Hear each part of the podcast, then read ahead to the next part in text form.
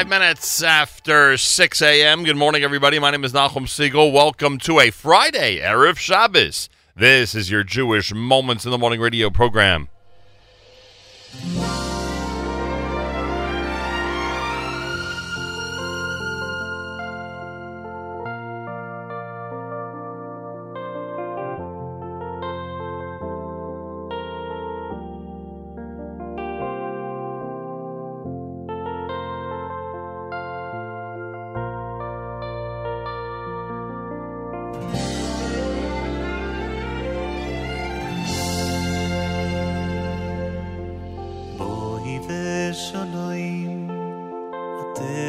balo Gamberino uve zolo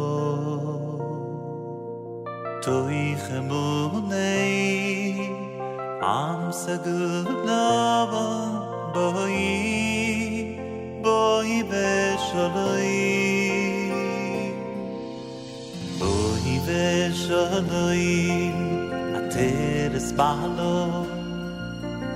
gam berino u vetzolo toy khmonei am segunoy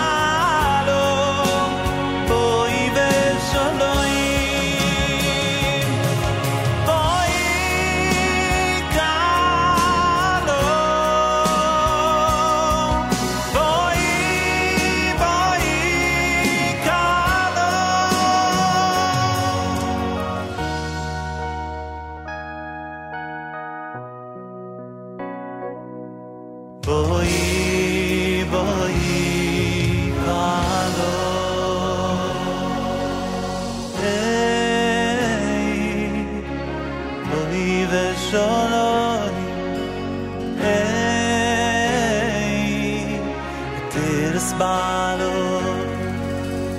Ej, możliwe szodor.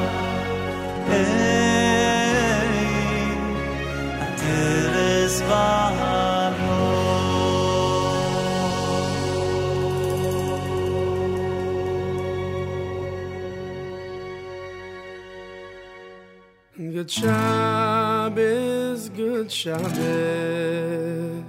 Good Shabbos, good Shabbos, good Shabbos, good Shabbos, good Shabbos, good Shabbos. Oh, good Shabbos, good Shabbos, good Shabbos.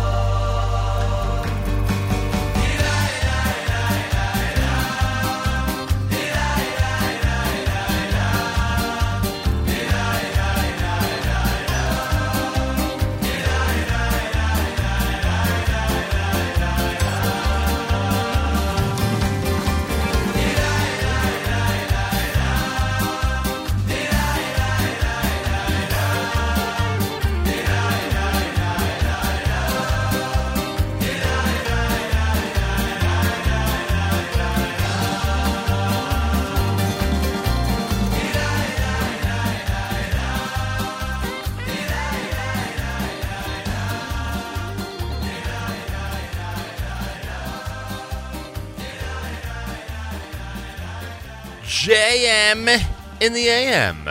Good morning. It's Friday. Boy, is it Friday. Thanks for tuning in and being part of this uh, amazing radio experience, everybody. It's a Friday morning broadcast, final Friday of 5777. That's right. Next week, we'll be in the midst of the holiday of Rosh Hashanah when the week gets to Friday. Uh, Shabbos medley done by David Dax and Company. You heard Baruch Levine with Bowie. You heard Eitan Katz, Bowie Vishalom. Amram Adar off of the Baruch Hashem album with Bowie Kala. Regesh, of course, Modani opening things up. And we say good morning. It's Friday on this September the 15th, day 24 in the month of Elul, the year 5777, Tufshinai in Zion. Brand new year begins Wednesday night. Looking forward to it, that's for sure. Uh, Erev Shabbos Parshas Nitzavim and Vayelach. It is a double Parsha. Uh, Erev Shabbos, both uh, Nitzavim and Vayelach, with candlelighting time at 644 on this Erev Shabbos here in the New York area, 644. Uh, Slichas in the Ashkenazi community will begin on uh, Sunday morning, late tomorrow night, as uh, we describe it. And uh, Rosh, excuse me, Rosh Hashanah, of course, will be Wednesday night, as uh, we get ready for a um, for another great Yontif and an absolutely amazing year ahead, Bezrat Hashem. 70 degrees, partly cloudy, a high temperature of 82. Looks like pretty decent weather over Shabbos in this area. Hope everyone's doing well out there all around the country and all around the world. Thanks for listening in to JM and the AM. Um, I'm glad you're joining the many, many thousands who are tuned in as we speak, which is an amazing feeling, and I thank you. Malcolm Hoenlein, Executive Vice Chairman of the Conference of Presidents of Major American Jewish Organizations, he'll join us. It's weekly update day, 7:40 Eastern Time, here at JM and the AM. Rabbi Yudin, of course, with the Torah portions great Friday schedule, as you would imagine, and the plenty to talk about as we get closer and closer to the brand new year. All right, so that's all happening here on a Friday morning broadcast at JM in the AM. More coming up. Thanks for keeping it right where you got it. The Nachum Segal Network. This is Gershon Veroba.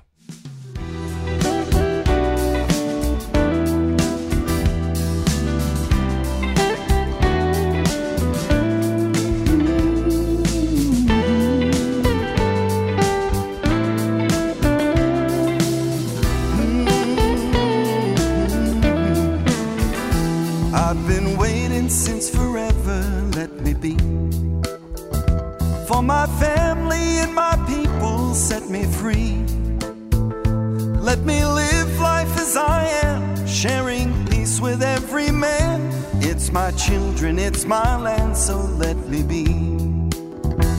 There's a story in the past, it tolls for me. It is written in the book, my destiny.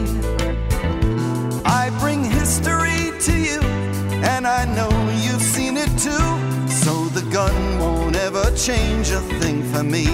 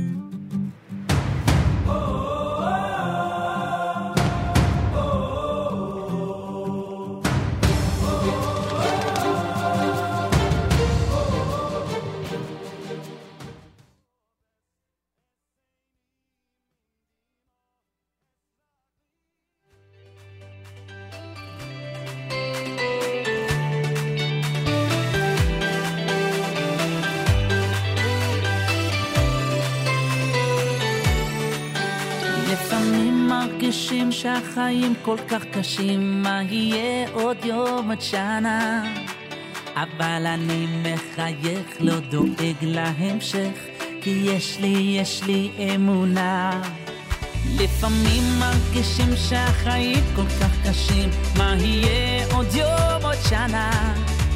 אבל אני מחייך, לא דואג להמשך, כי יש לי, יש לי אמונה.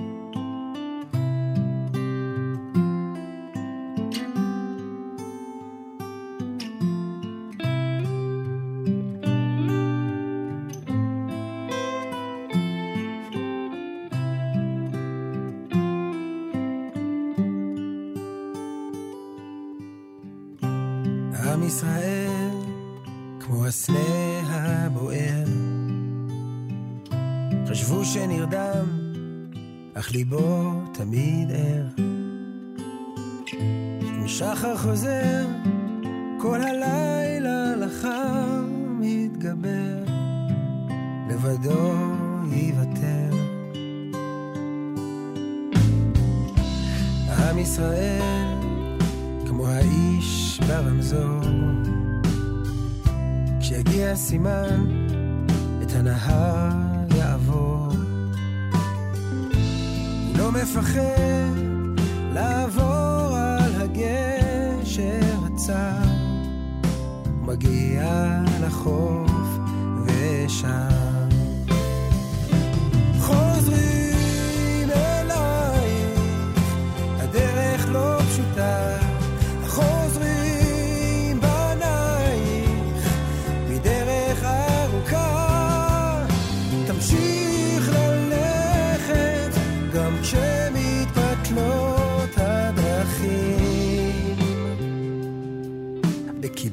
גלויות יש פקקים.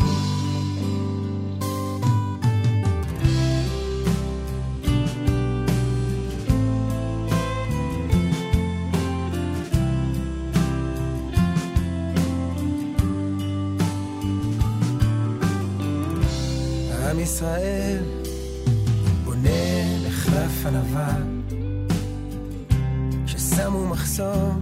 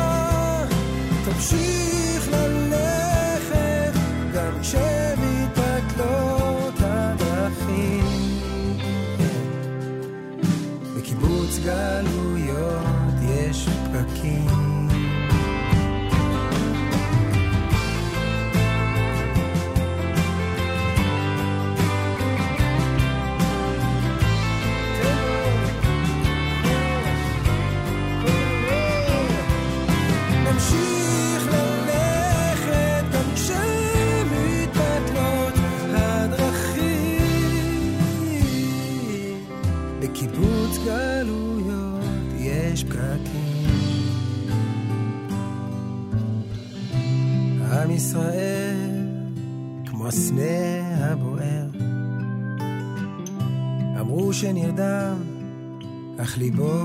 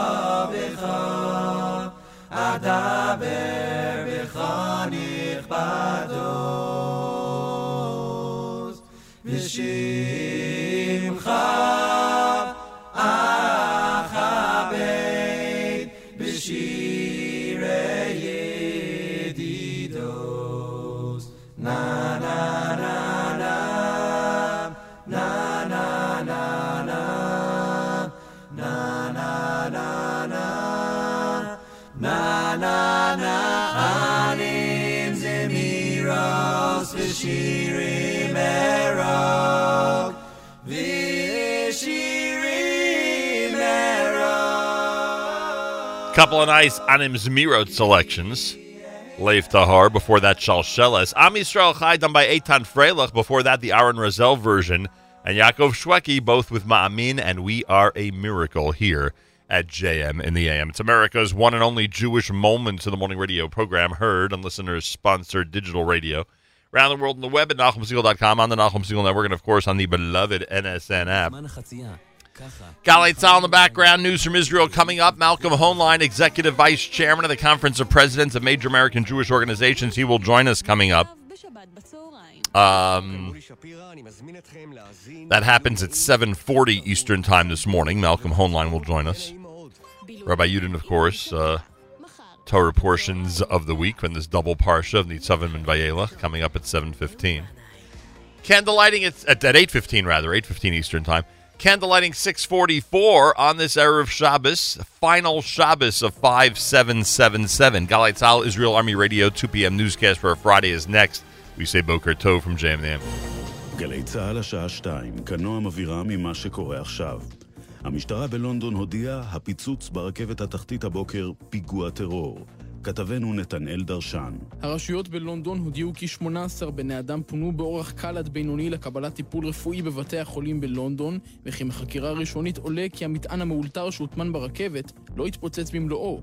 ראש ממשלת בריטניה תרזה מיי הודיעה כי תקיים בשעות הקרובות הערכת מצב עם גורמי הביטחון בבריטניה, ולפי שעה טרם דווח על מעצרים או פשיטות בעקבות הפיגוע. ממשרד החוץ בירושלים נמסר כי לא ידוע על ישראלים שנפגעו בפיגוע. חייל לובש מדים הותקף על ידי חרדים קיצוניים בירושלים. כתבנו אריאל זיגלר. החייל נכנס לחנות בשכונת בית ישראל בירושלים. מחוץ לחנות החלו להתקודד חרדים קיצוניים שקראו קריאות לעבר החייל ויידו אבנים לעבר החנות.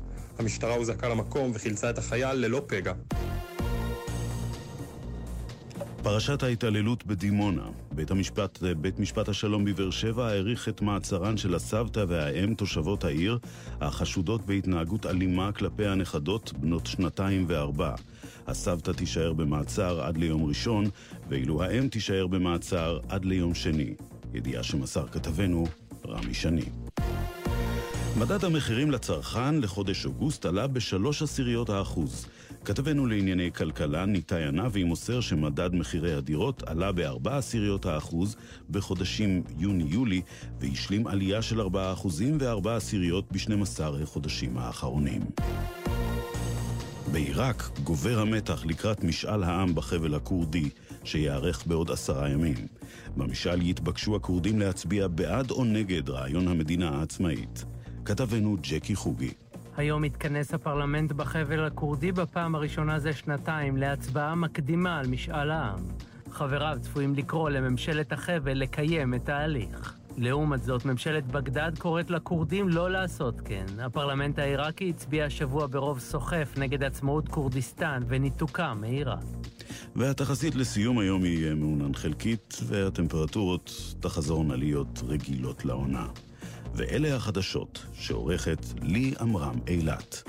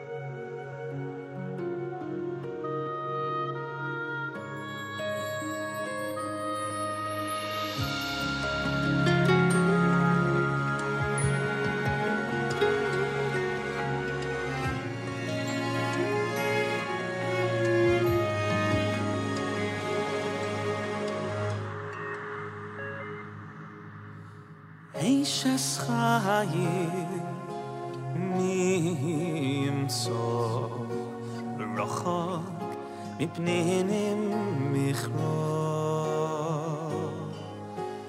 mo mo takho lay ba lo shalom shalom lo yakhs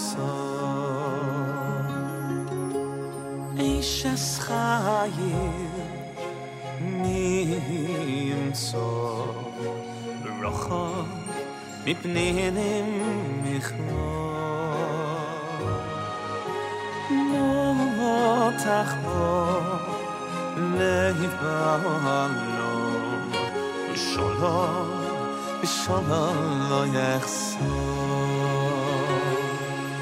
מוישה כרחי, ויבל היופי, שוי רצה השם see some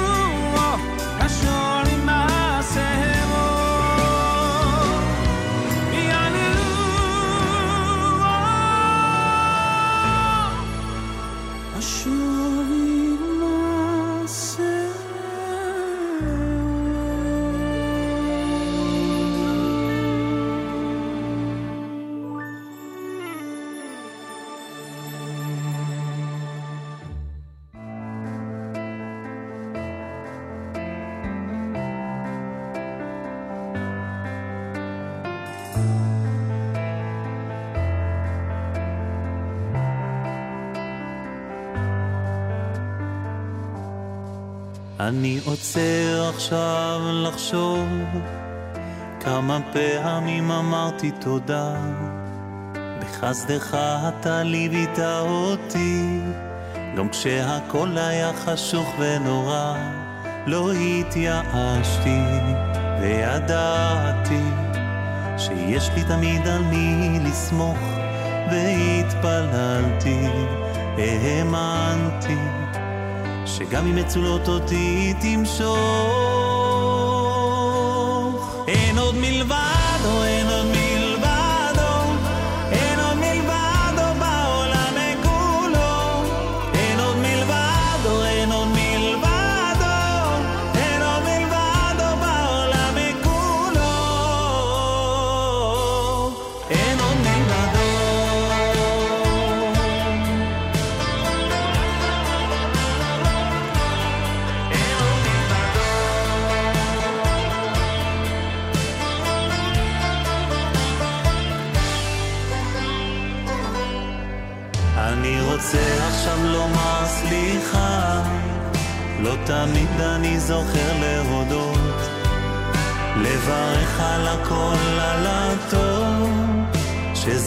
שזכיתי בעולמך להיות, לא התייאשתי, וידעתי שיש לי תמיד על מי לסמוך, והתפללתי, האמנתי. שגם אם מצולות אותי תמשוך.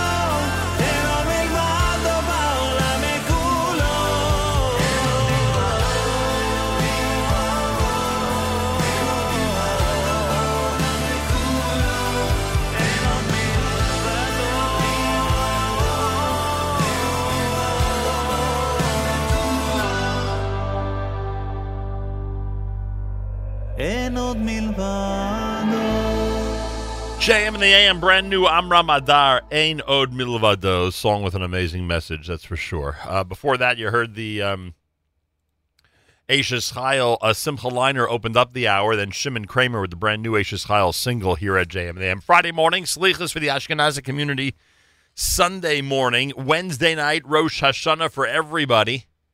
So we get set for the brand new year of 5778. Hard to believe, huh? Malcolm Hoenlein coming up about 20 minutes from now, the weekly update here at JM in the AM. Malcolm Hoenlein, Executive Vice Chairman of the Conference of Presidents of Major American Jewish Organizations.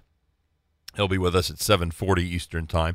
815 for Rabbi Yudin, of course, as uh, we continue on a Friday morning broadcast here at JM in the AM. Reminder, the Yad Sarah, or I should say the bake sale to benefit Yad Sarah happens at the home of Stacy Siegel this coming Sunday beginning at 12 noon.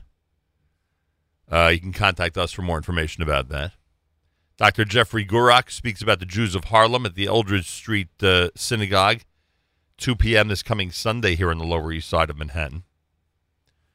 Well worth it. Well worth it. He's amazing. Um, what else do we have in our community calendar? Excuse me. Young Israel of Manhattan with our Pesach Krohn tomorrow night. Young Israel of Manhattan here on the Lower East Side. Our Pesach Krohn begins at 11.15. Salichas begins at um, 12.37, I believe, if I'm not mistaken. Uh, Chazan Benzion Miller tomorrow night. Salichas service at uh, Young Israel Beth El in Borough Park. That's tomorrow night starting at um, 12.30. All this information, by the way, about everything I just announced is on our community calendar. If you go to the community calendar section of NachumSegal.com, it's there. Community barbecue for the New Springville Jewish Center is Sundays. They celebrate the burning of the mortgage. Mazal Tov. Hope to see everybody there tomorrow night at the New Springville Jewish Center on Staten Island. Coming up, full day of programming here at the Nachum Segal Network. Naomi Nachman will host Leah Gottheim from kosher.com and Gabe Geller of Royal Wines coming up at 9 a.m. this morning on Table for Two. The Erev Shabbos show with uh, Mark Zamek, sponsored by our friends at Kedem, starts at 10 a.m. Erev Shabbos Music Mix, sponsored by our friends at Kedem, starts at 1 p.m. Eastern Time. Saturday Night Segal tomorrow night. Matis with JM Sunday on Sunday. There's so much happening. There's so much going on. Monday we're back with JM the AM, of course. Full week next week, except for Thursday and Friday, which will be uh, Rosh Hashanah. So there you have it. Brand new Shlomo Simcha here at JM in the AM.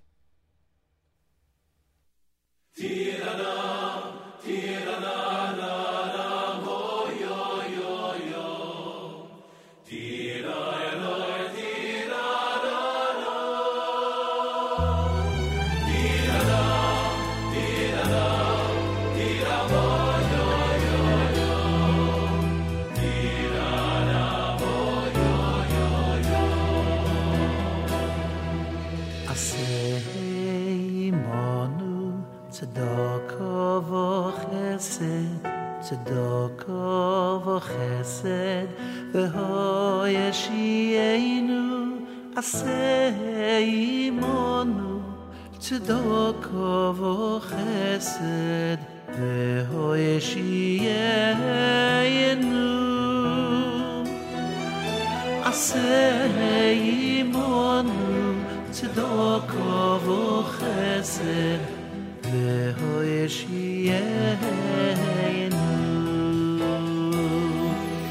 och binu malkeinu tate u tatenu. Khoneinu vameinu och binu malkeinu ki ein bonu masih khoneinu va Avinu Malkeinu Ki ein bonu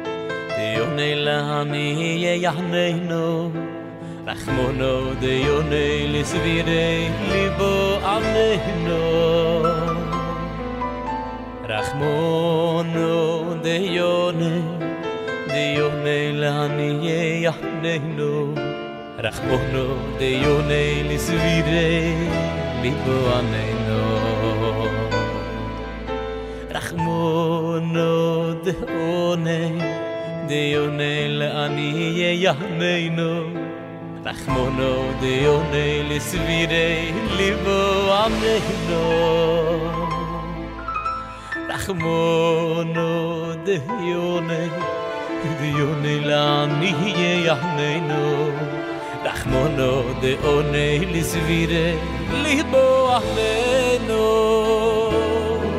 אוי רחמונו חוס רחמונו ברוי רחמונו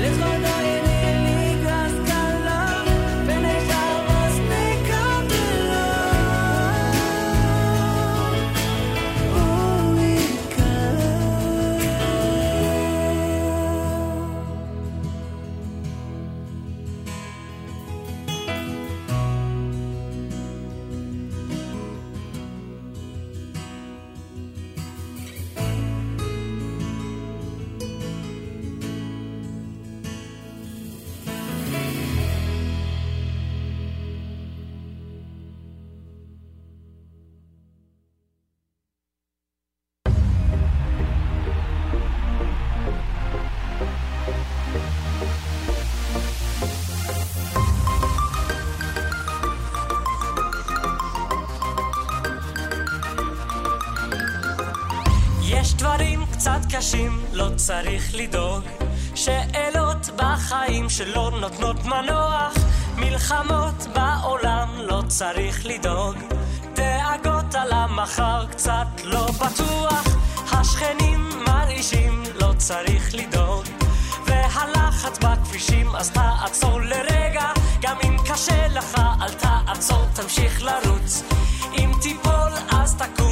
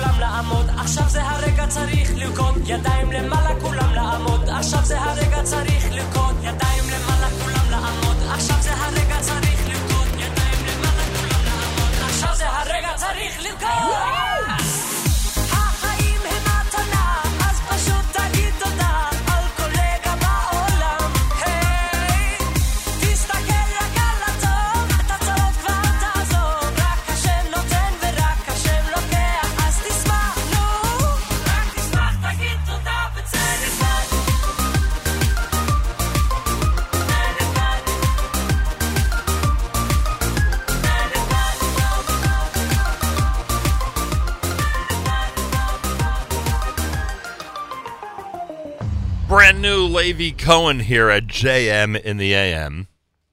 Nice selection. Want to thank our friends at OnlySimchas.com. The, Only Simcha has been doing a lot of material um, uh, between the hurricanes and um, and other news items that we've been covering uh, over the last couple of weeks. And I thank them very, very much. Only Simcha's including a whole bunch of our content, including yesterday's visit by the duet from Israel, Yonina. They were here during the live lunch yesterday. And if you go to onlysimchas.com, it's one of the places you'll find the video, our Facebook Live video from uh, their uh, their visit here in the studio. It was really cool. They have a tremendous following. They had a sold out concert last night in New York, or the night before that in New Jersey. Uh, so a big thank you to onlysimchas.com. They covered that one really beautifully as they do with so many of our stories, and it's greatly appreciated. Big thank you to our friends at JewishWorldReview.com who continue to enthusiastically recommend us to all their hundreds of thousands of readers, and we thank them very, very much. You can print out 100 articles or more uh, at uh, JewishWorldReview.com before Shabbos and be busy the entire Shabbos. How do you like that? Candlelighting at 644, final Friday, final Shabbos of the year. Ashkenazi community begins Slichas tomorrow night or Sunday morning, depending on how you look at it. Rosh Hashanah, of course, is Wednesday night. We'll ask Malcolm Hoenlein for his Rosh Hashanah message for 5778 coming up. Want to wish a Mazal Tov to Rabbi Dr. Ari Berman. The investiture took place at Yeshiva University this past Sunday. He's now officially, officially, double officially, uh, the uh, president of Yeshiva University. We wish him the best of luck in that unique and historic capacity. And we hope, uh, Bezrat Hashem, to speak with him at some point in the next few weeks here at JM in the AM. Malcolm Hoenlein is executive vice chairman of the Conference of Presidents of Major American Jewish Organizations, joins us for the weekly update here at JM in the AM. Mr. Hoenlein, welcome back to JM in the AM. No, thank you. It's good to be be with you again. Appreciate that. Last week uh, we didn't have this conversation because we were covering the uh, uh, activities in Houston. Then, of course, uh, everything that happened in Florida this week. I mean, you know, I, I think most of the news is known in terms of uh, the extent of the damage. Anything that you heard from the Florida Jewish community of note regarding uh, the storms this week? Oh, thank God the, um, the bulk of the Jewish community, which is largely in the Miami area, were somewhat spared the um, the brunt of this. Although Jewish communities in other areas uh, were hit, and there's of course very widespread damage. And it reminds us of uh, the power of nature, and that we should never take things for granted. That the um, that the dangers uh, abide, whether they are from external enemies, internal threat divisions, or natural disasters. And as we pointed out last week, and you've said it so many times, it, it does have a way, and this time it really did between Houston and Florida, of bringing out the best. Uh, the American one of the takeaways people ask about the trip to Houston, and the one of the takeaways I had, and I said this to you earlier in the week, is I saw the American Jewish community really respond in glorious fashion, which was a very heartwarming thing to see, and really, as you would say, was really the international Jewish community. What do we know about today in London? Any details outside of what seems to be an obvious terrorist attack? It's a terrorist attack that seems to be a flash bomb, and the people who were hurt were were hurt by burns from the flash. Nobody, it seems, thank God, was killed, and um, but it, it is, uh, you know, it's a reminder again that they are that the danger is everywhere, and those who think this is Israel's threat and they can dismiss it or play down the threat of, of terrorism globally are reminded constantly. And, you know, there are um, uh, reports and that it came out in the press that the success of Israel in preventing, of Israeli security forces, I should say, preventing hundreds of terrorist attacks of all kinds, from kidnappings and bombings and uh, et cetera, just this year, and uh, I think 70 in July and August.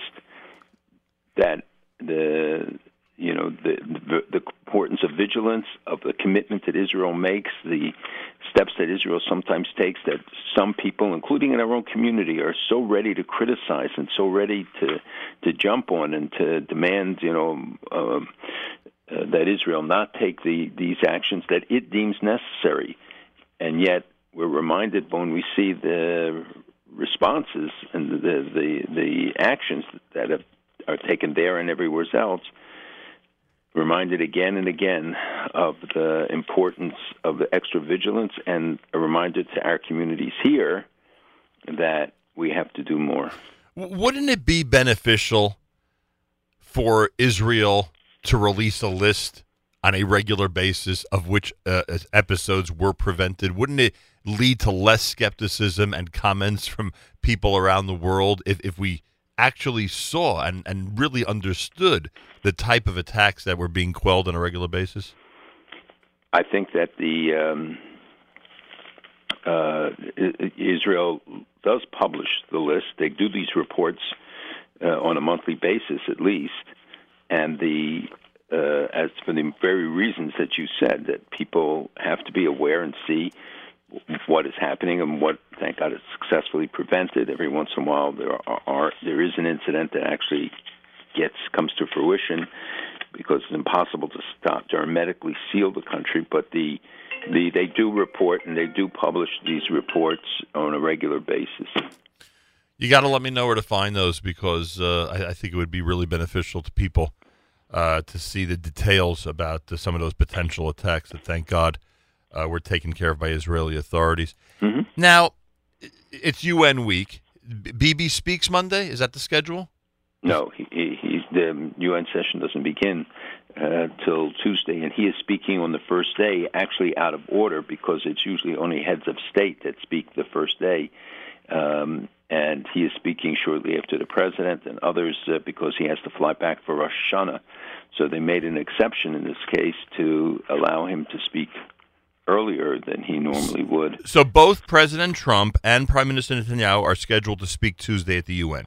That's right. Okay. By noon. So my listeners uh, uh, out there who uh, we we because we usually follow the speech along literally uh, on the uh, network as it goes on. I, I said that would be Monday. Obviously, it's going to be Tuesday now. Now, you know that for a long, what seemed to be a long time, for many years it seemed to me, the theme of the speech was was making sure that Iran would not be uh, armed with nuclear weapons. That that was the theme for a long time. Then last year, as you'll recall, I I proudly I proudly um, appraised him.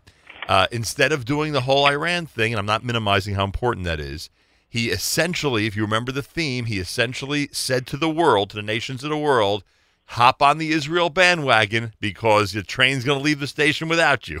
And and I, and I'm paraphrasing, but I think you remember the theme of the speech that essentially, you know, Israel is one of the leaders of the future of this world, and now you have a choice: are you with us or not with us? And you're going to pay the price if you're not with us. And I thought it was a brilliant approach. Do you have any clue what he will do this Tuesday at the UN? Well, I do think it's pretty safe for him that, to assume that he's going to talk about Iran because the JCPOA, the, the Iran deal, is due to come up very shortly for certification or not by October 15th. And there is debate going on within the administration about how to approach it. We've seen statements that eh, from the Secretary of State, supposedly, and others, that they're not in compliance. But on the other hand, um, that the uh, there is a reluctance to to because it's really uncharted territory. What happens if you if it, America doesn't certify? It doesn't mean they reject the thing; they just don't certify as being in compliance. This would pave the way for additional sanctions, which are being considered uh, in, in any event. Um, but the uh, I think it's likely that his his um, his subject matter will be Iran. You know, Iran uh, refused the IAEA, the International Atomic Energy Agency, right after it found them supposedly to be in compliance with the deal, to reject uh, their their request to visit the military sites. They're they're allowed to see the civilian sites, and the contention, of course, is that no no sites were off limits. They're supposed to be able to visit anywhere. The Iranians are saying, "Well, we never said you could see military sites." So we don't know again what we don't know of what's going on there, and especially because of Iran's encroachments in Syria on Israel's northern border and the clear designs they have to get as close to the border and to be able to pose a threat to Israel from uh, Lebanon and from Hamas side, and we see growing uh, involvement of Hamas with Hezbollah. And Iran wants to be able to pose the challenge from the Golan side, and uh, Israel acted, if you with the bombing of in, in Syria, as a message that you cross the red lines, whether it's the production or importation of sophisticated weapons, missiles, and others, the chemical weapons, that uh, these are red lines we cannot tolerate, including having uh, Iranian forces or their militia uh, along Israel's um, uh, border. And this is, uh, you know, this, this poses an existential threat that I think the prime minister will will definitely address. And by the way, that's uh, that's one of the reasons that Iran makes it very publicly known how much money they're giving to Hezbollah, right? Close close to a billion dollars in their most recent payment, just to, to let the world re- to remind the world that they're supporting their efforts. Well, the reminders are there in the fact that you have uh, Hezbollah fighting in, in Syria and uh, advancing the cause of Iran. Iran's goal is to to uh, be the dominant force after an agreement, and right now they seem to be in cahoots with with Russia. Uh, not because they have an alignment of, of total alignment of interests, but because they have common uh, goals right now. Uh, Russia is making a big mistake in this because they will pay the price too if, if Iran ends up with a permanent presence and a permanent uh, power position in Syria. And and Turkey has joined this uh, triangle now, where they are because of common interests. They're coordinating. It seems their uh, approaches to to um, the, the fighting in in in Yemen, in uh, in Syria and the um, uh, the Iranian role is to build and goal of building the transnational highway from Tehran through Iraq to Syria to, to Lebanon is advancing.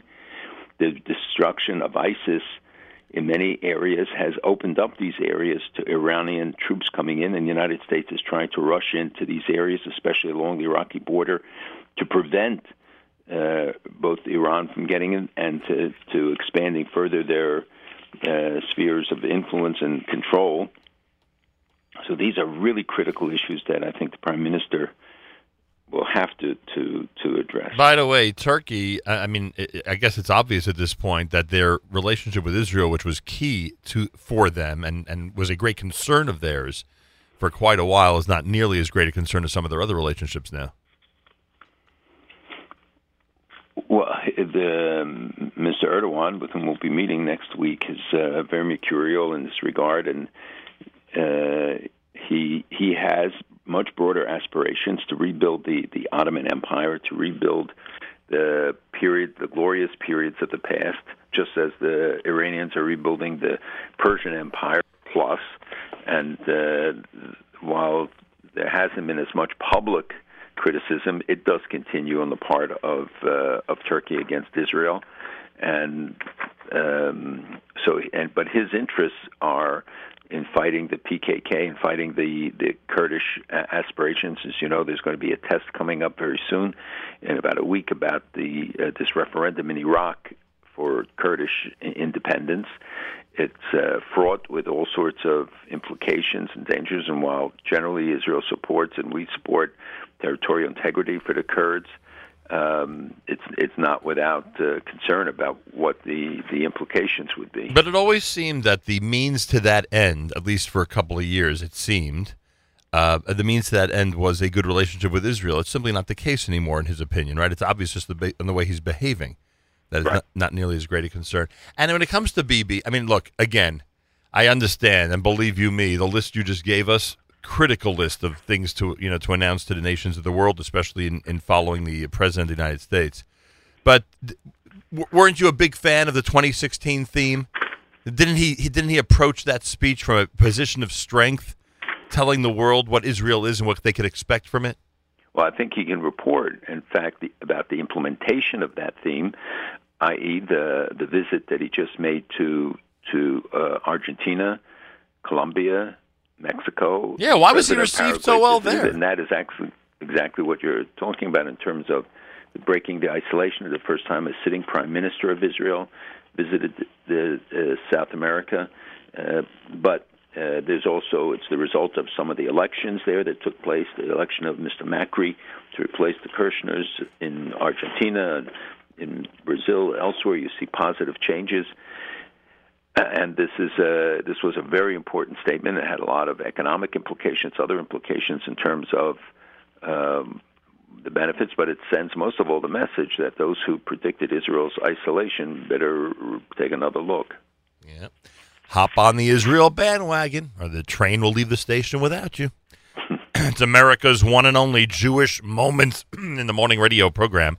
Heard on listeners sponsored digital radio around the world on the web at NachumSegal.com, on the Nachum Segal Network, and of course on the beloved NSN app. Final weekly update of the year. Malcolm Hoenlein is with us. He is Executive Vice Chairman of the Conference of Presidents of Major American Jewish Organizations. If actions speak louder than words, what does Moscow's refusal to um, create this buffer zone for Israel on the border of Syria tell us?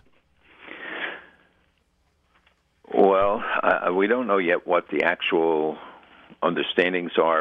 Uh, the fact is that, that Russia uh, urged Syria not to respond to Israel's attack. Uh, you know, they did fire rockets probably from planes over Lebanon, but they hit the Syrian targets, and there was no uh, retaliation. Uh, so that, and and there does seem to be some understanding that gives Israel the leeway to to act in uh, in in response to the threats that it perceives. And on the other hand, we know that, that Russia is now, as I pointed out, in cahoots with some of these other parties, pursuing their own interests. I mean, it's not necessarily an anti-Israel agenda, right?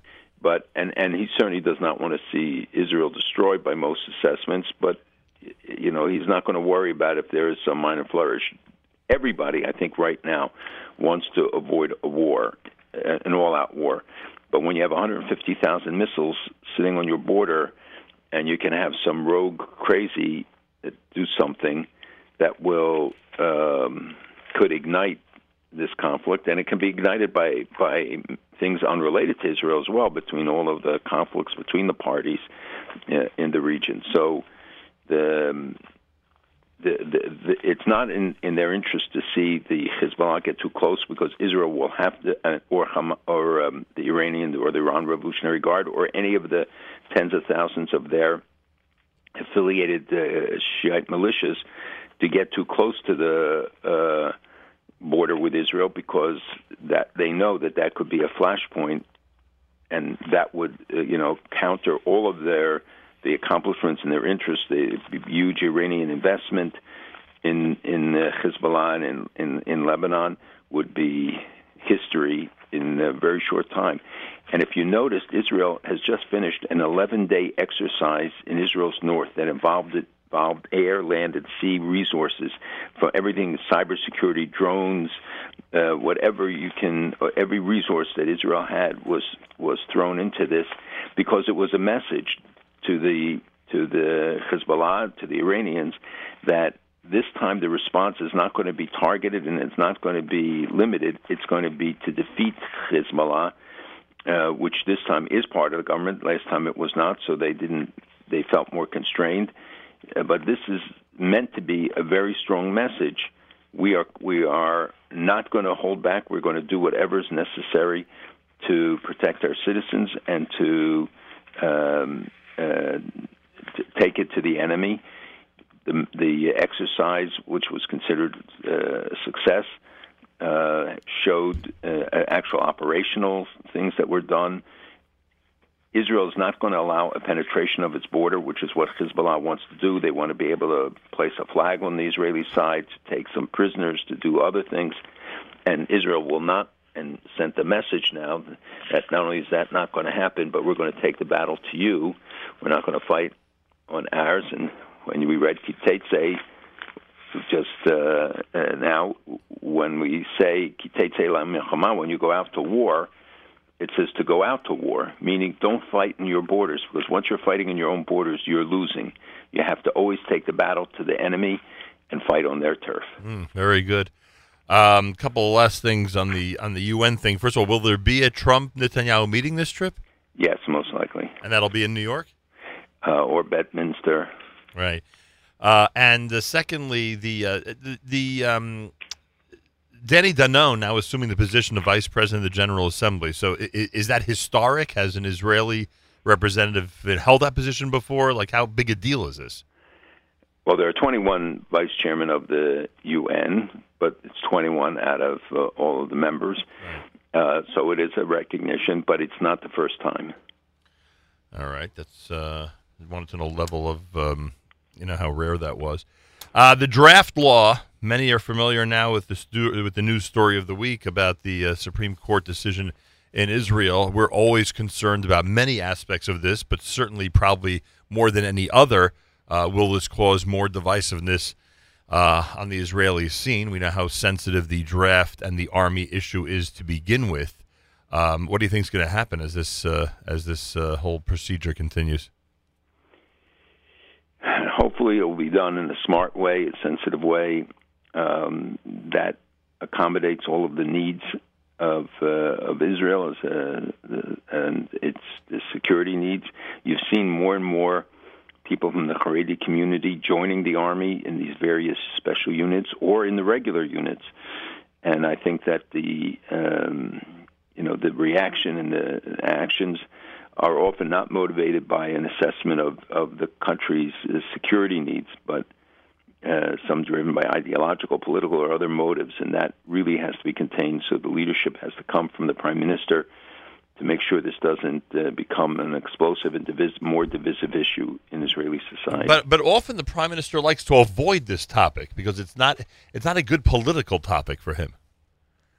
Doesn't always you know doesn't always make public statements about it. Doesn't always express an opinion about it. Well, I don't think he has. I don't care if he expresses an opinion. I hope he does the right things that will help uh, put this, uh, um, you know, somehow back in, in some sort of an uh, responsible approach that uh, doesn't allow uh, this to become divisive. Look, he could lose his his, ca- his government over it. It's Correct. It's you know these guys, people are uh, making very clear their their uh, intent on this. So it's in his interest to try and and calm things down. Uh, can we go back to the recertification issue for a second? Uh, help help explain this to me.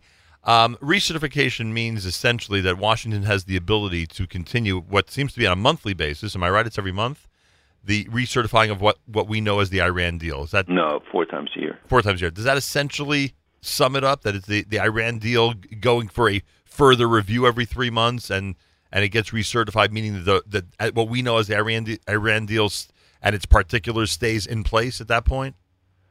I'm not sure it's automatic this time. I don't mean automatic. I'm saying I'm saying, but that, but that's what the procedure is. Meaning, if the president decides to recertify, right. then essentially the the Iran deal, as it has been proceeding, will continue that way. Is that is that essentially? Not, no, not necessarily, because you can still put added sanctions, or you can even decertify, and it still it doesn't mean that you withdraw from the agreement. The Iranians will obviously look for this as an opportunity to to exploit for their purposes, i.e., saying that they can go then and and uh, do uh, a lot of things that they wanted to do uh, in terms of enrichments, etc. So the They're president- doing it anyway. They're they're cheating on the agreement. There's no doubt about it. But the, the, But- but the president seems to be between a rock and a hard place here. This is this is the let's get rid of the Iran deal president. You would think that he would use the opportunity, you know, every quarter to decertify because why wouldn't he? But I assume there's some political reason or or some other reason that he feels that Washington can't do that at this point. I, I explained to you why because there's the unknown of what the consequences will be. Some people say Iran has no choice. Right, that that- Iran, uh, you know, is it warns us now that they have the breakout capacity and are likely to be cheating, and tell us even that the heavy water reactor at Arak will be is is under reconstruction when it was supposed to be destroyed. So, and and on the other hand, you know, the United States acting alone, we have to see what will the other parties do. What will the Europeans? Although what the United States does is the most significant, and and, and at the same time, it doesn't obviate the, the possibility of additional sanctions, which are being added regularly.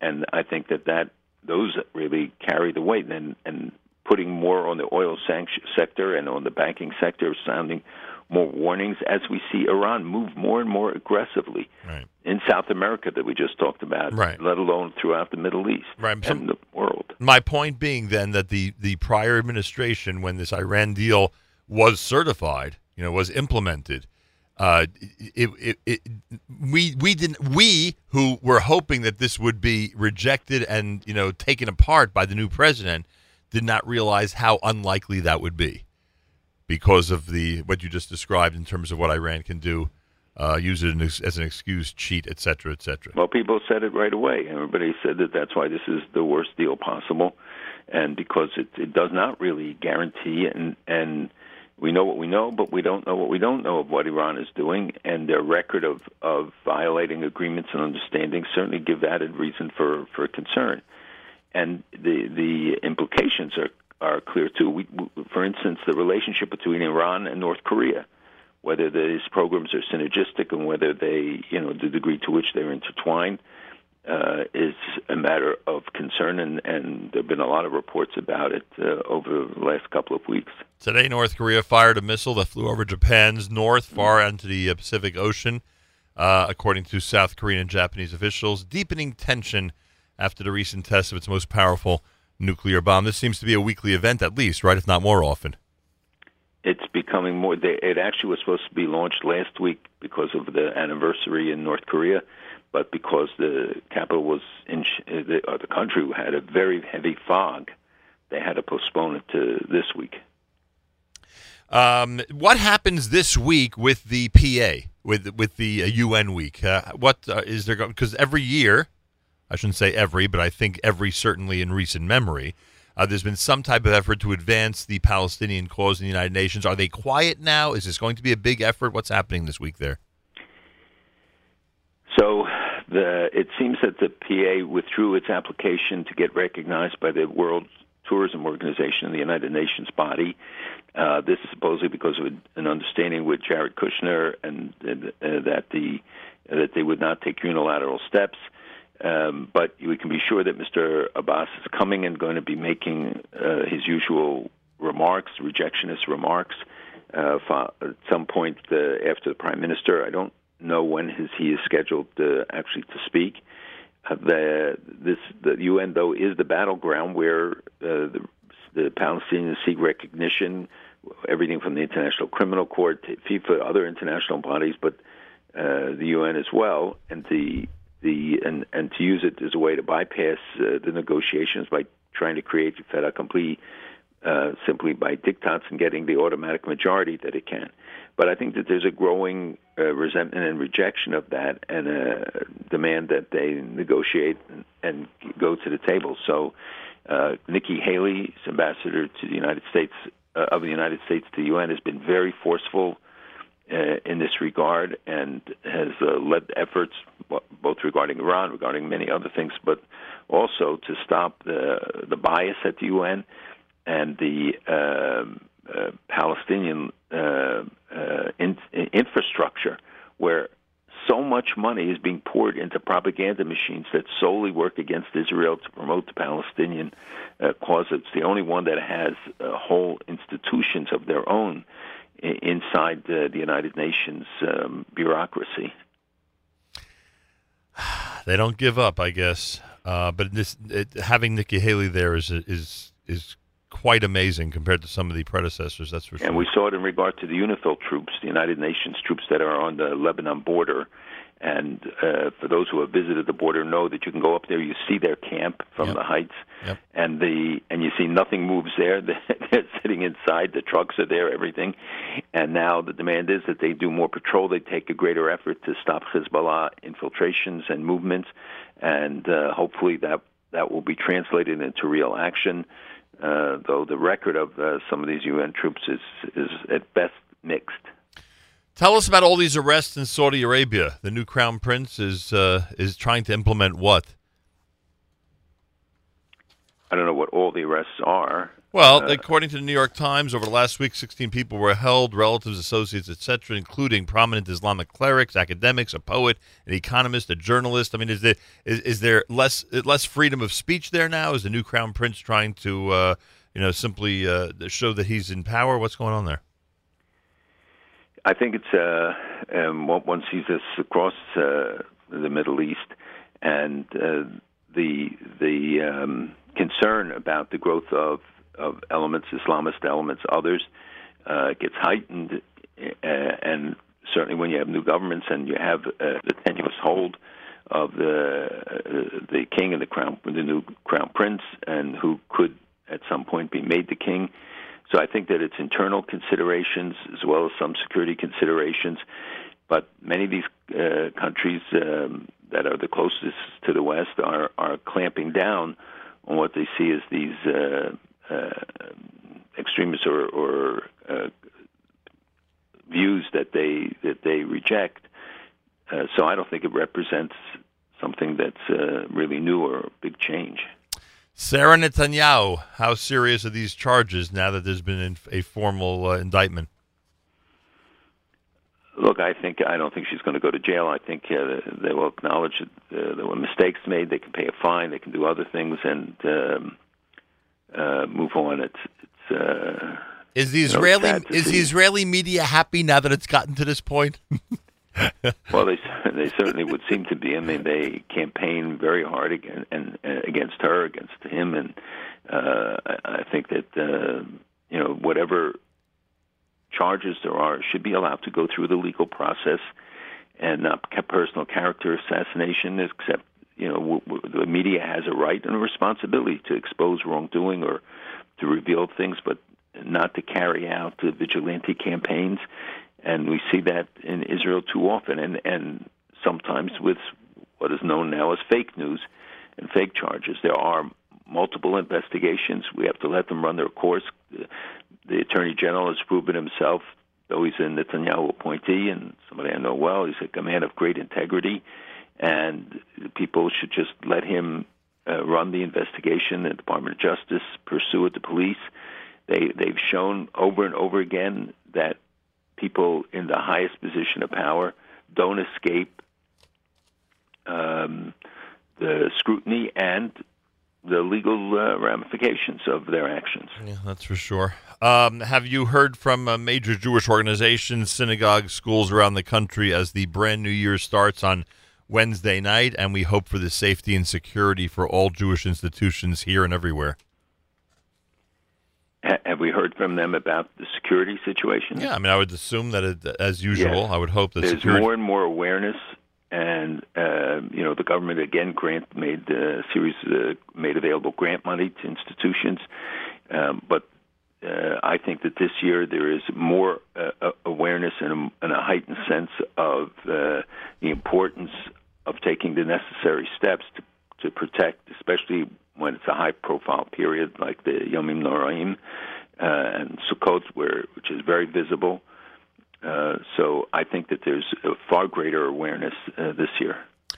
Um, what is your Rosh Hashanah message as we close out the year 5777? We always hope that there is great hope for the Jewish world and wonderful hope for the future as we embark on a brand new year. How do you assess things as we start the brand new year this coming Wednesday night?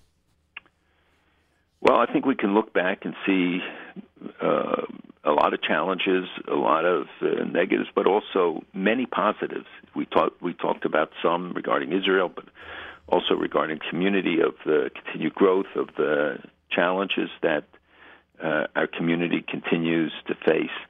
And you know, we're, we're told about the nature of our tefillot, um, about the prayers that we uh, see, and there are debates amongst the uh, the Gaonim about the nature of some of the of the phrases that we add to the Shemon Esrei. But what is clear is that it's not proper to make requests, even for life, in the middle of the first three or the last three brachos.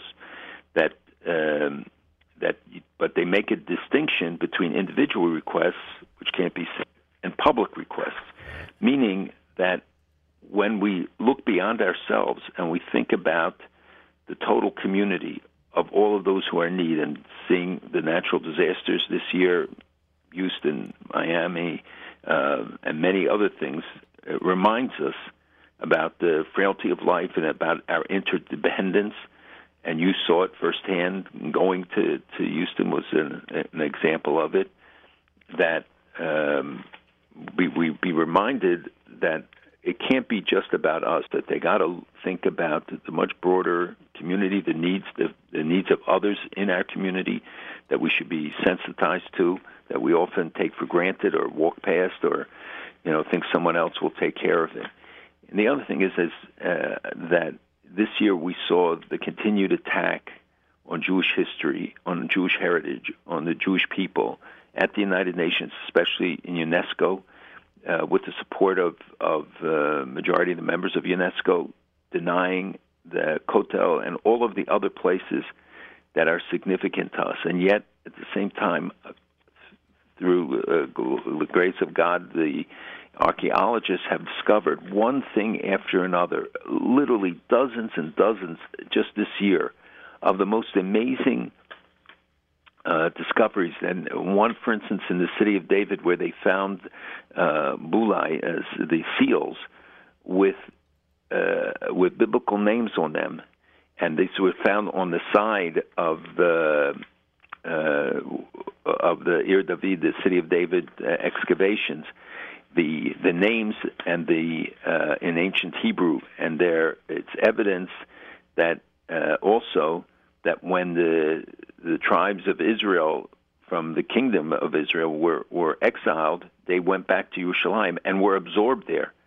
The kingdom of Yerushalayim was the northern kingdom, and they became senior administrators and senior people, even though they were immigrants and coming from the other half. They were the the signs here show how they rose in, in significance. That we found the gates where Goliath fought King David, were from Gath, from this so many of the things that have come to life in in just a short period of time and and in these excavations and I can give you dozens of examples of the things that they found from food storage to to depictions in in uh, mosaics all of which have profound significance.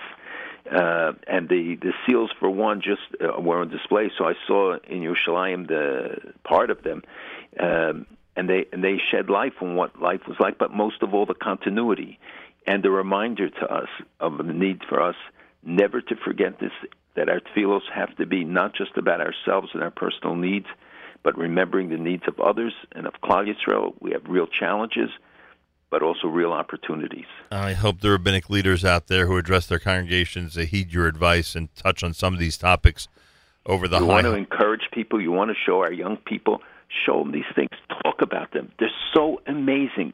It's so remarkable. I talk about them on air. People, uh, non-Jews, respond so incredibly to it when because they see it's the Bible comes to life. We see the the it's irrefutable, undeniable. So it's imperative that people look at these things. And and I wanted to say one other thing.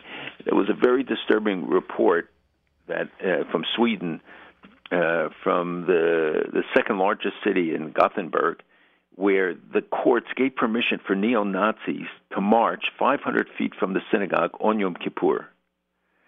And the community obviously is concerned about their own security and about the associations because during the Shoah, the Germans would often conduct some of their most their worst actions on important days of the Jewish calendar. And this is a, called the Nordic Resistance Movement.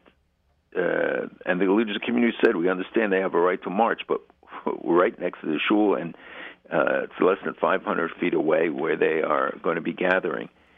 And one can't imagine that they would do this if any other religious group was involved. That's right. So, uh, it's, uh, uh, to me, this is just a horrific reminder. Wishing you a happy, healthy, and sweet new year. I would assume we'll reconvene two weeks from today on Erev Yom HaKippurim. Thank you so much and have a wonderful Shabbos. Uh, be well, gentlemen. Malcolm Hoenlein is executive vice chairman of the Conference of Presidents of Major American Jewish Organizations. What he just reported at the end about Sweden was uh, bone chilling, frankly. Friday morning on this era of Shabbos Parshas Nitzavim and Vayelach, I do remind you that um, we welcome as we continue to uh, move forward and provide amazing programming every single day. Thank God. Uh, you can support our efforts here at the Nachum Segal Network. Go to fjbunity.org, Foundation for Jewish Broadcasting, fjbunity.org. You could sponsor, excuse me, you could sponsor part or all of a JM in the AM broadcast, fjbunity.org. You could sponsor part or all of a JM in the AM broadcast in memory of someone, for a Shlema for somebody, in honor of somebody. We welcome that and we thank you. Before we get to Rabbi Yudin, our Elul shofar blowing.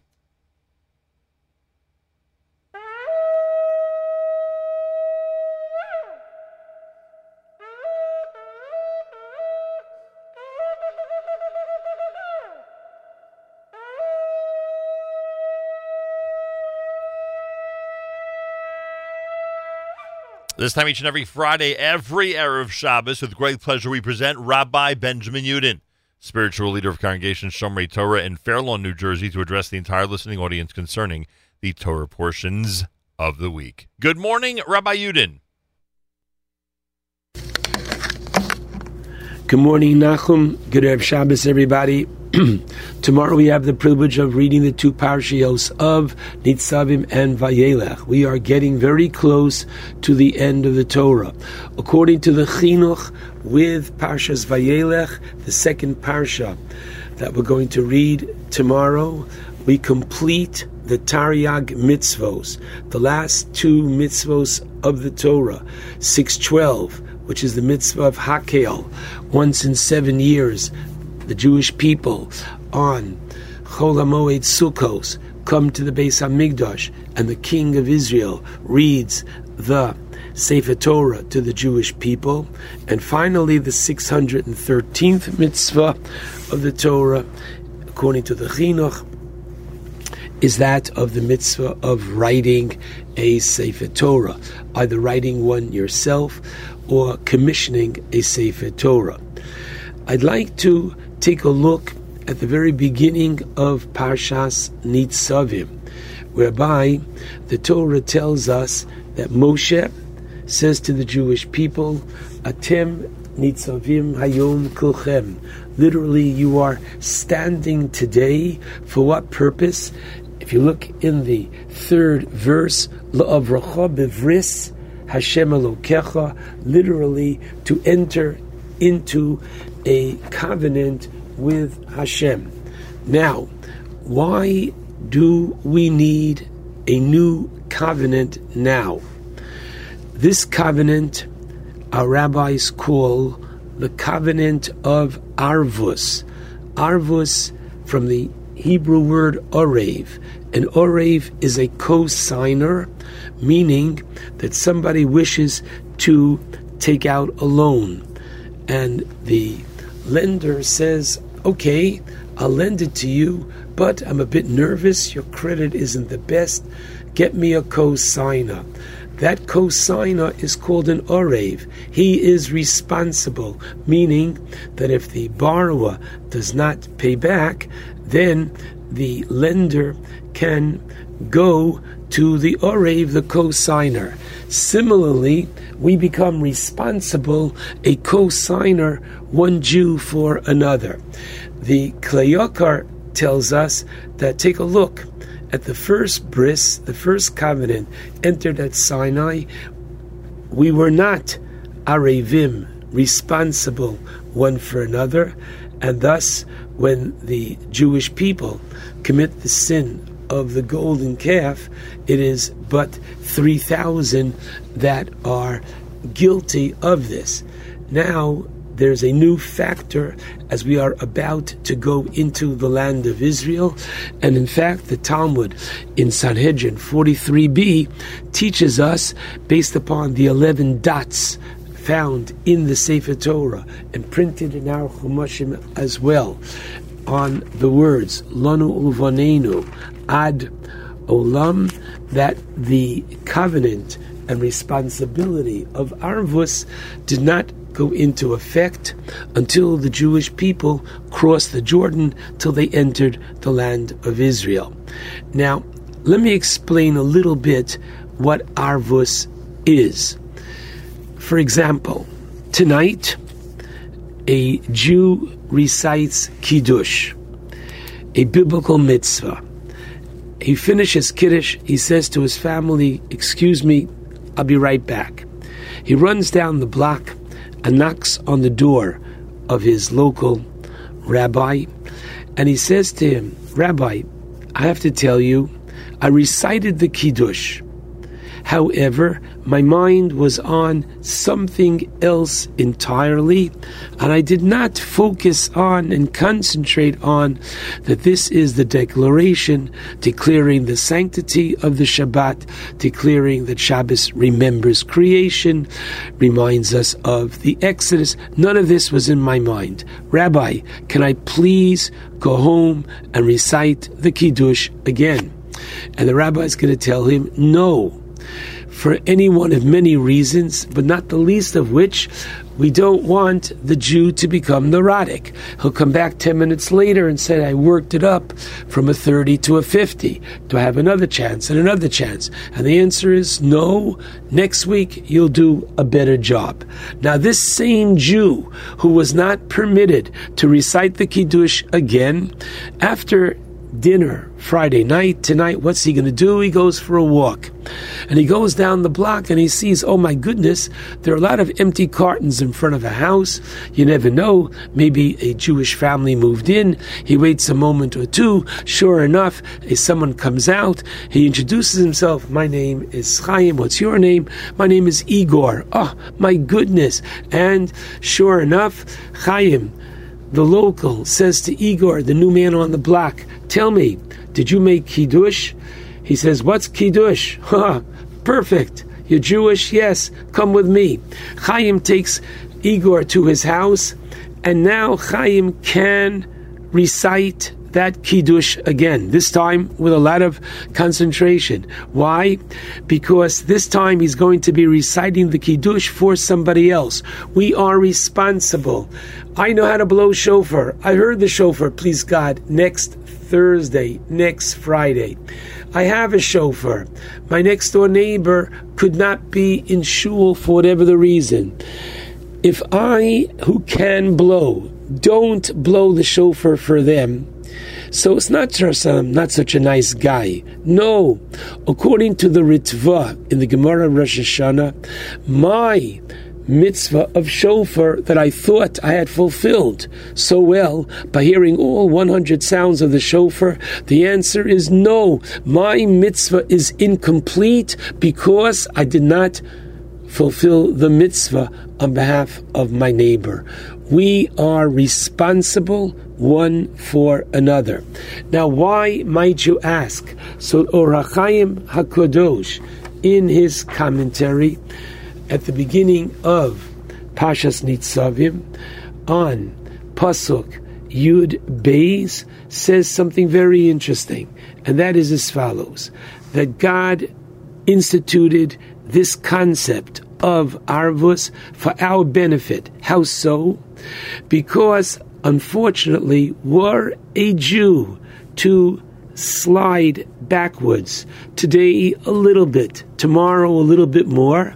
Before you know it, unfortunately, on a slippery slope, he's gone. And therefore, now that we are responsible one for another, Yitnu Leiv, one will watch the other. La'over Avera Achas Kalo kibachamura. When I see my friend and neighbor doing something wrong, that I have not that I'm a yenta, no, but I have the opportunity in a nice way to uh, help them. What's going to happen? Yiskaimu la'am segula. As a result of this, they will remain part of the fold.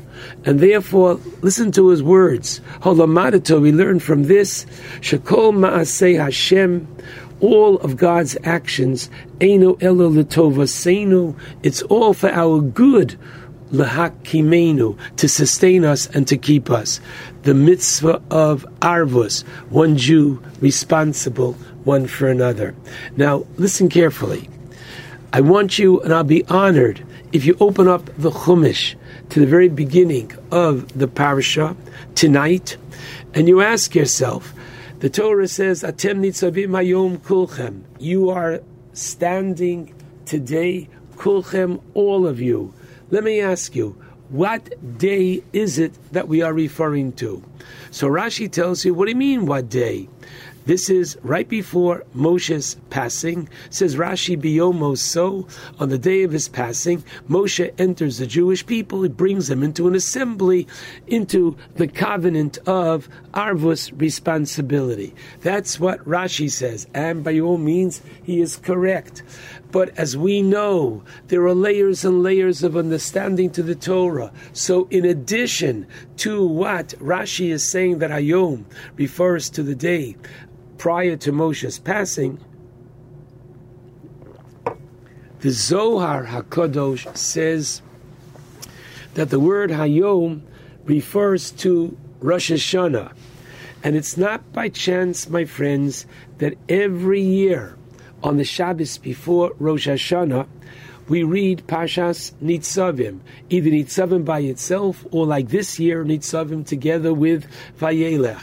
And there's a very deep meaning here. Says the Torah, Atem Nitzavim Hayom Kulchem. You, the Jewish people, are standing today with all the challenges that you have.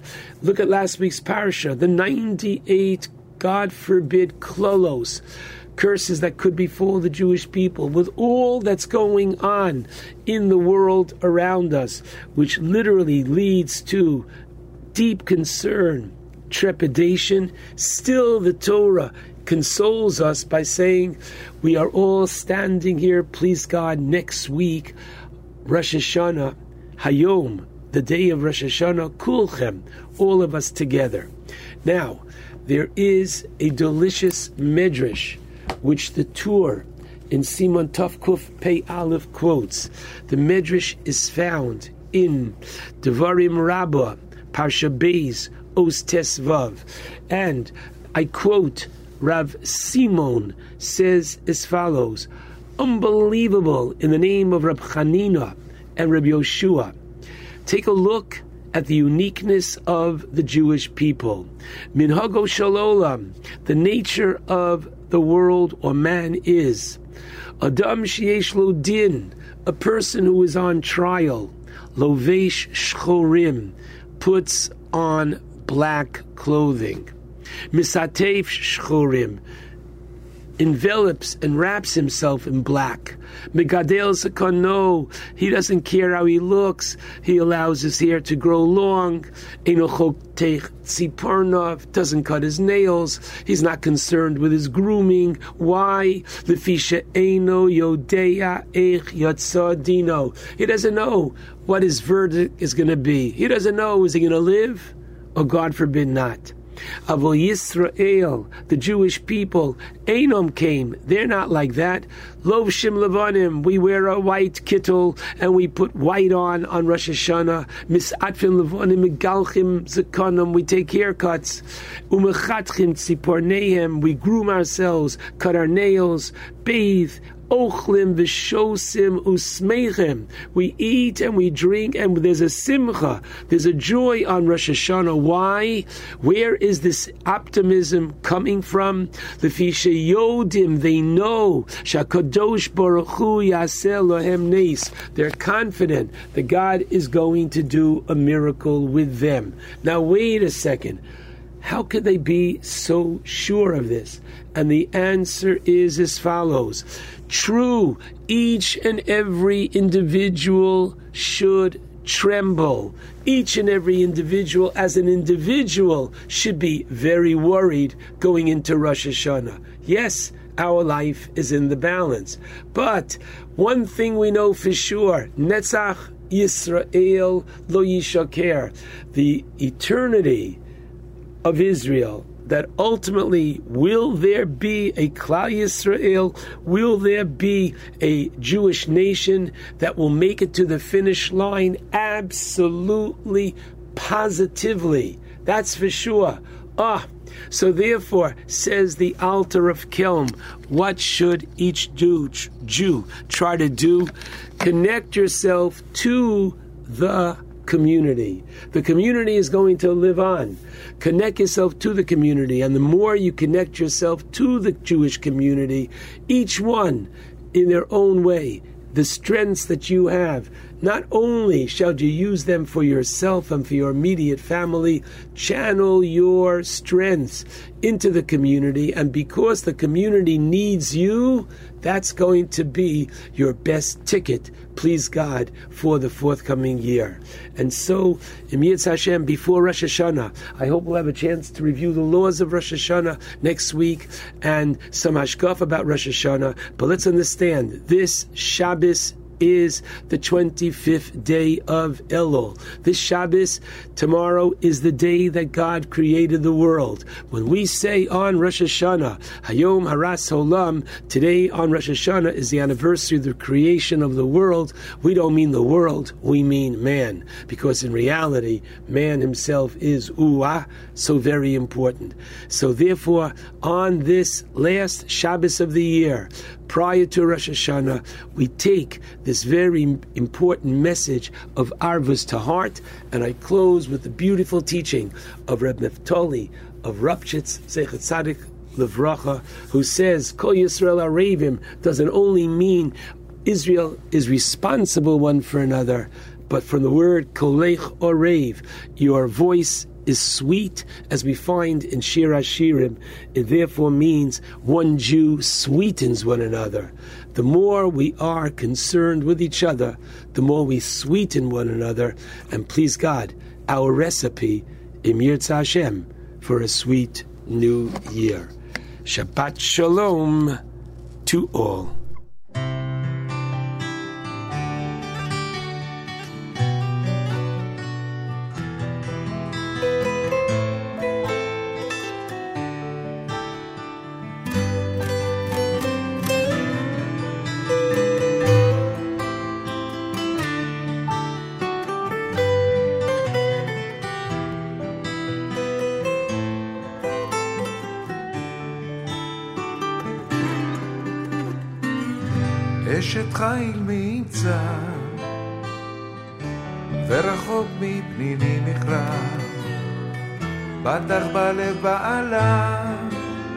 ושלל לא יחסר.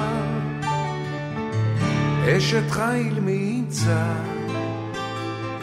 ורחוק מפלילי נכרע. בת עכבה לבעלה, ושלל לא יחסר. איש העירת השם היא תתהלל, איש העירת השם היא תתהלל. תנו לה ידיה, ויעללו בשערים הזיעה. אישה יראת השם היא תתהלל, אישה יראת השם היא תתהלל.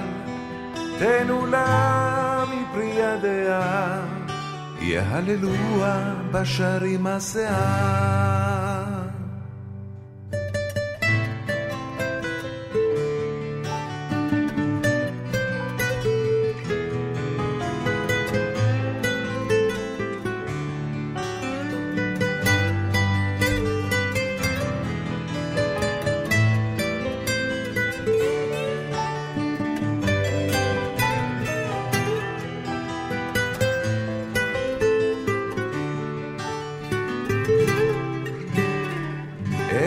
חיל מיצה, ורחוק מליני מכרע. בטח בלב בעלה, ושלל לא יחסר. אשת חיל מיצה, ורחוק מפניני מכרע. בטח בלב בעלה, ושאלה לא יחסר. להלן, איש העירת השם היא תתעלל. תנו לה מפרי הדעה, ויללו הבשרים הזיעה. איש העירת השם היא תתהלל, איש העירת השם היא תתהלל. תנו לה מפרי הדעה, יהללוה בשרים הזיעה.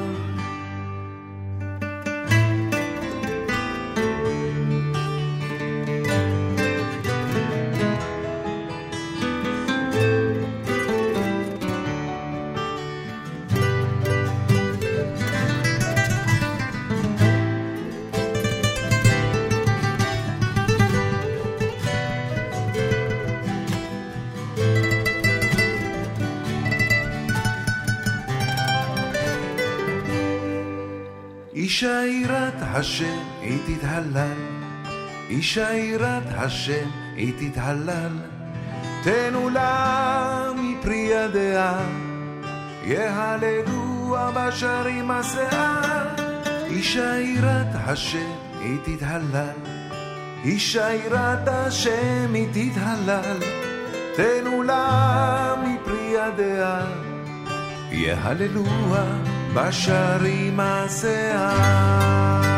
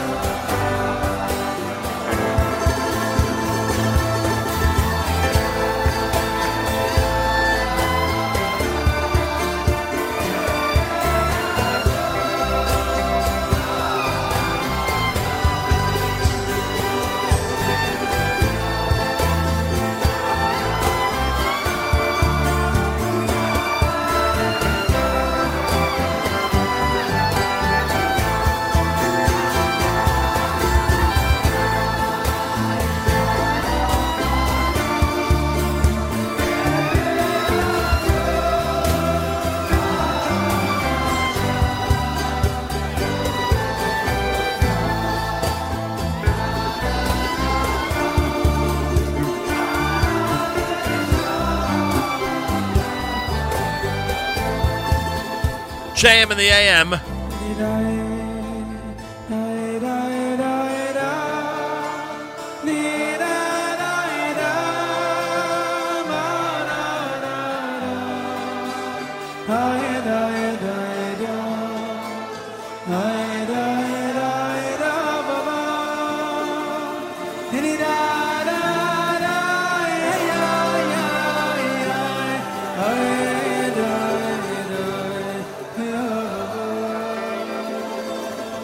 He tomorrow night?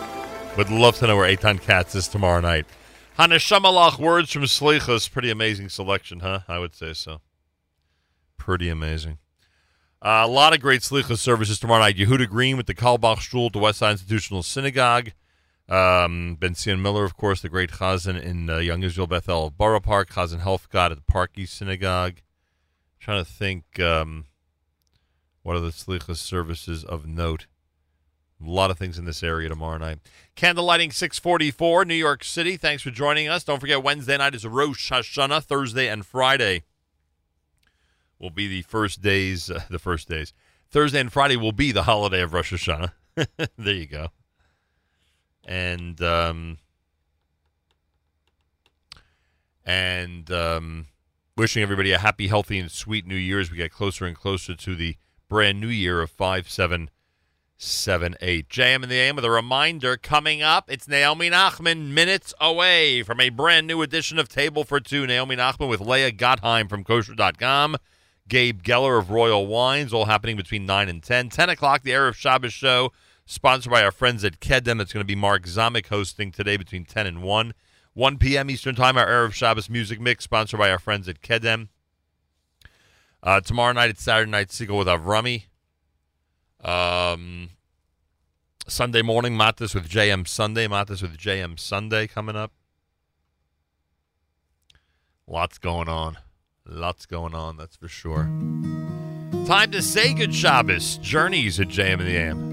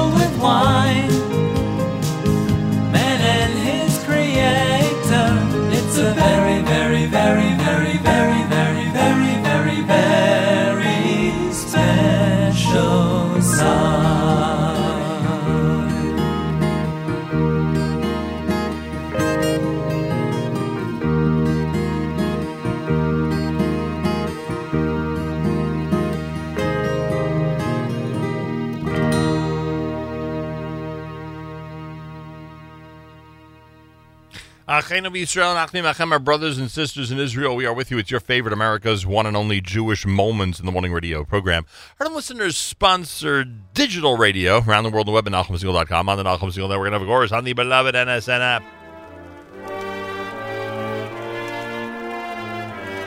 Wraps up an amazing day and a great week here at JM in the AM. Short week coming up next week. We'll be here with JM in the AM Monday, Tuesday, and Wednesday before the brand new year. Have a wonderful Shabbos, great weekend. Pay careful attention to all of our amazing programming today, including Naomi Nachman next with Table for Two, and of course uh, all of our great programming over the weekend, including Saturday Night Segal tomorrow night with Avrami and Matis and JM Sunday, Sunday morning at 7 a.m. Eastern Time.